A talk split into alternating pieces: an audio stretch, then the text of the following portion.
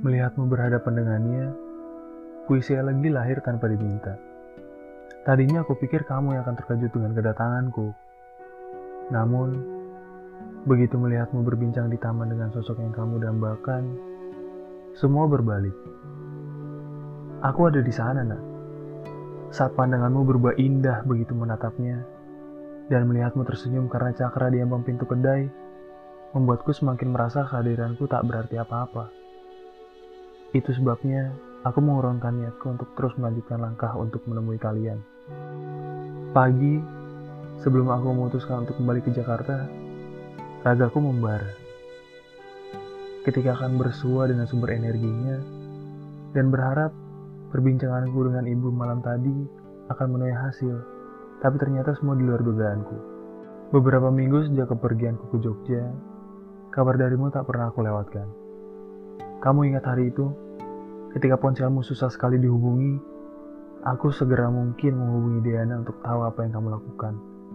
Sampai harus sesibuk itu. Namun, jawaban Diana tak membuatku cukup. Akhirnya aku memutuskan untuk menghubungi ibumu.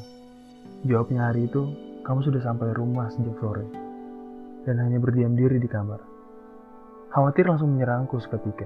Dan ternyata alasanmu menghilang seharian bukan karena hal lain. Kamu berkenan meninggalkan semua urusanmu hanya untuk memastikan apakah dirimu itu baik-baik saja atau tidak. Rasa getir itu pun melahap dengan hebat. Rasa yang tak kunjung ingin kamu rawat.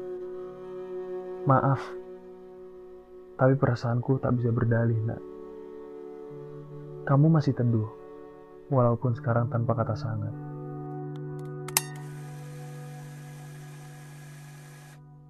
Buku saku dan secangkir latte yang baru saja ku pesan tak berhenti aku pandangi. Rasanya aku mulai kebingungan karena terlalu banyak arti pulang yang memenuhi kepalaku sekarang. Surat di genggamanku adalah salah satu sebabnya.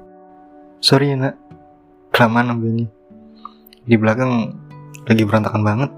Gak apa-apa, temanmu ini kan jago nunggu. Gimana gimana? Kenapa lagi sama biru? Sekarang biru udah jadi ungu memar.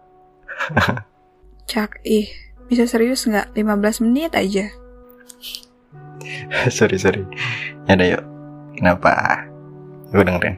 Oh ya, kamu sama Adel gimana? Hah? Ya nggak gimana gimana.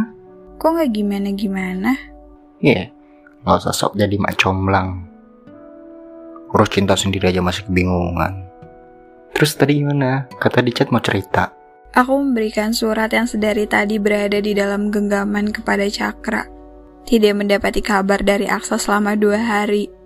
Kemudian dikejutkan dengan kehadiran bingkisan berisi lukisan yang membawa kabar dari langit, membuat langkah kakiku berhenti di meja bar yang sekarang jadi salah satu tempat ternyaman selepas penat menyerang.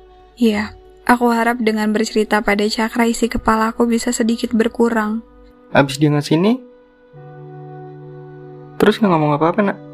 Nak, apa kita ada di halaman yang sama?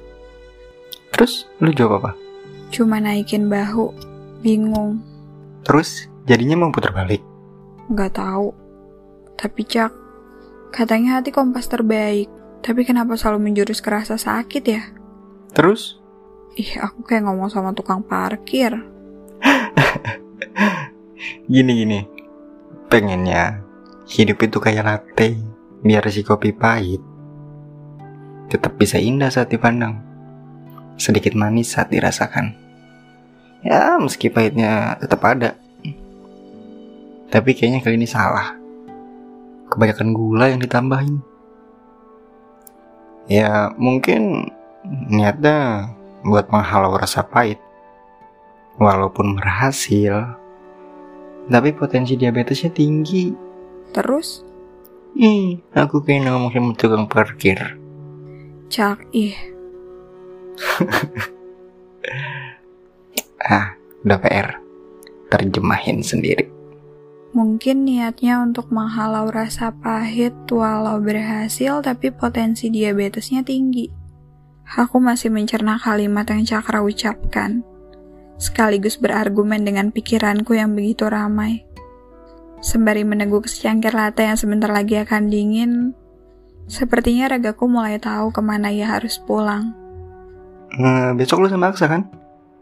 Gue mau datang agak telat ya. Mau antar pesanan dulu. Aksa kan masih di Jogja. Loh, dia udah balik tau. Kemarin pas kita kumpul tadinya dia mau dateng. Cuma nggak jadi, terus mendadak katanya. Emang dia nggak ngabarin lo? Aku mendadak sesak mendengar apa yang baru saja Cakra ucapkan. Aku nggak tahu harus menggambarkan perasaanku seperti apa. Dua hari pesanku tak kunjung dibalas ternyata raganya sudah sampai di Jakarta. Dan yang lebih mencengangkan tak ada penjelasan yang coba ia utarakan. Apa Yogyakarta sudah mengubahnya menjadi manusia yang penuh dengan tanda tanya? Sepertinya ragaku kembali kebingungan. Ke mana ia harus pulang?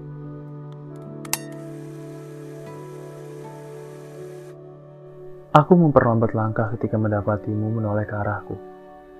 Wajahmu ini penuh tanda tanya, membuatku terjebak pada rasa bersalah. Kamu beneran di Jakarta? Iya, kamu apa kabar nak? Dari kapan? Kenapa cuma aku yang gak tahu? Aku pikir kabarku udah gak penting lagi. Kamu kenapa?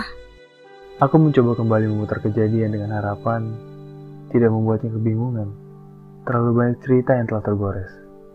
Dan ternyata itu nggak cukup buat bikin kamu menyelesaikan cerita lamamu. Aku tahu, tokoh utama itu takkan pernah tergantikan. Aku pun tidak berniat untuk menggantikannya. Hanya saja, jika harus menambah keluh kesah di dalam ceritamu, lebih baik aku cukupkan peranku. Kamu gak mau pesan minum dulu? Itu gak menjawab pertanyaanku, Aksa. Jawaban yang kamu cari emang gak ada di aku, nak. Gimana? Aku kangen dengar kamu cerita, nak. Kamu mau dengar aku cerita sembari berdiri? Sofa dekat jendela kosong. Yuk. Ternyata senyummu berhasil mengalahkan rasa sakitku. Nah, seolah-olah kemarin aku nggak melihatmu berbincang dengan biru di taman. Aku nyerah jika harus berhenti peduli padamu, Nak. Sa, Yogyakarta apa kabar ya? Apa langitnya masih sebiru waktu itu? Barista yang salah memberi pesananmu, dia masih jadi seorang pemalu nggak ya? Apa soreku masih bisa semanis gelato rasa oreo? Bunga matahari di musim kayak gini layu nggak ya? Aku harus jawab yang mana dulu? Gak perlu dijawab. Nah, nggak cuma sore. Hari-hari kamu bakal lebih manis dari gelato rasa Oreo. Asal senyum manismu itu nggak lagi disembunyiin. Sanubariku diselimuti air mata begitu mendengar ucapannya. Berkali-kali ia melukku dengan ketulusan dan berkali-kali aku mengutuk diriku sendiri. Bagaimana mungkin aku terus menampik realita yang memang seharusnya ada? Oh iya, Ibu sama Aisyah apa kabar, nak? Baik, mereka titip salam buat kamu. Diana sama Cakra gimana? Belum juga balikan. Masih bisa rese ya ternyata. Habisnya mereka lucu. Ih, lagian kan nanti kita bakal ketemu. Kenapa harus nanya aku? Kalau biru, apa kabar, nak?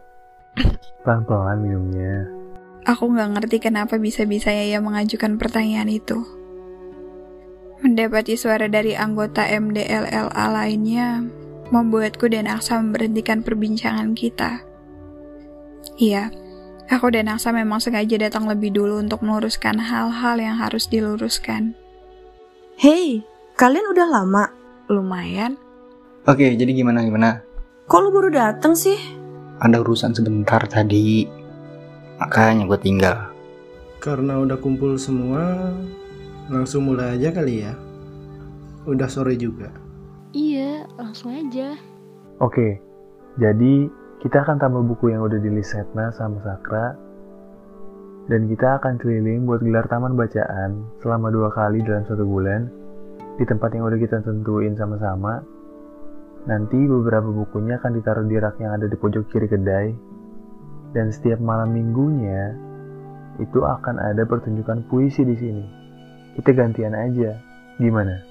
pertunjukan puisi. Iya nak. Daripada puisi-puisi bagus kalian cuma disimpan, mending ditampilin.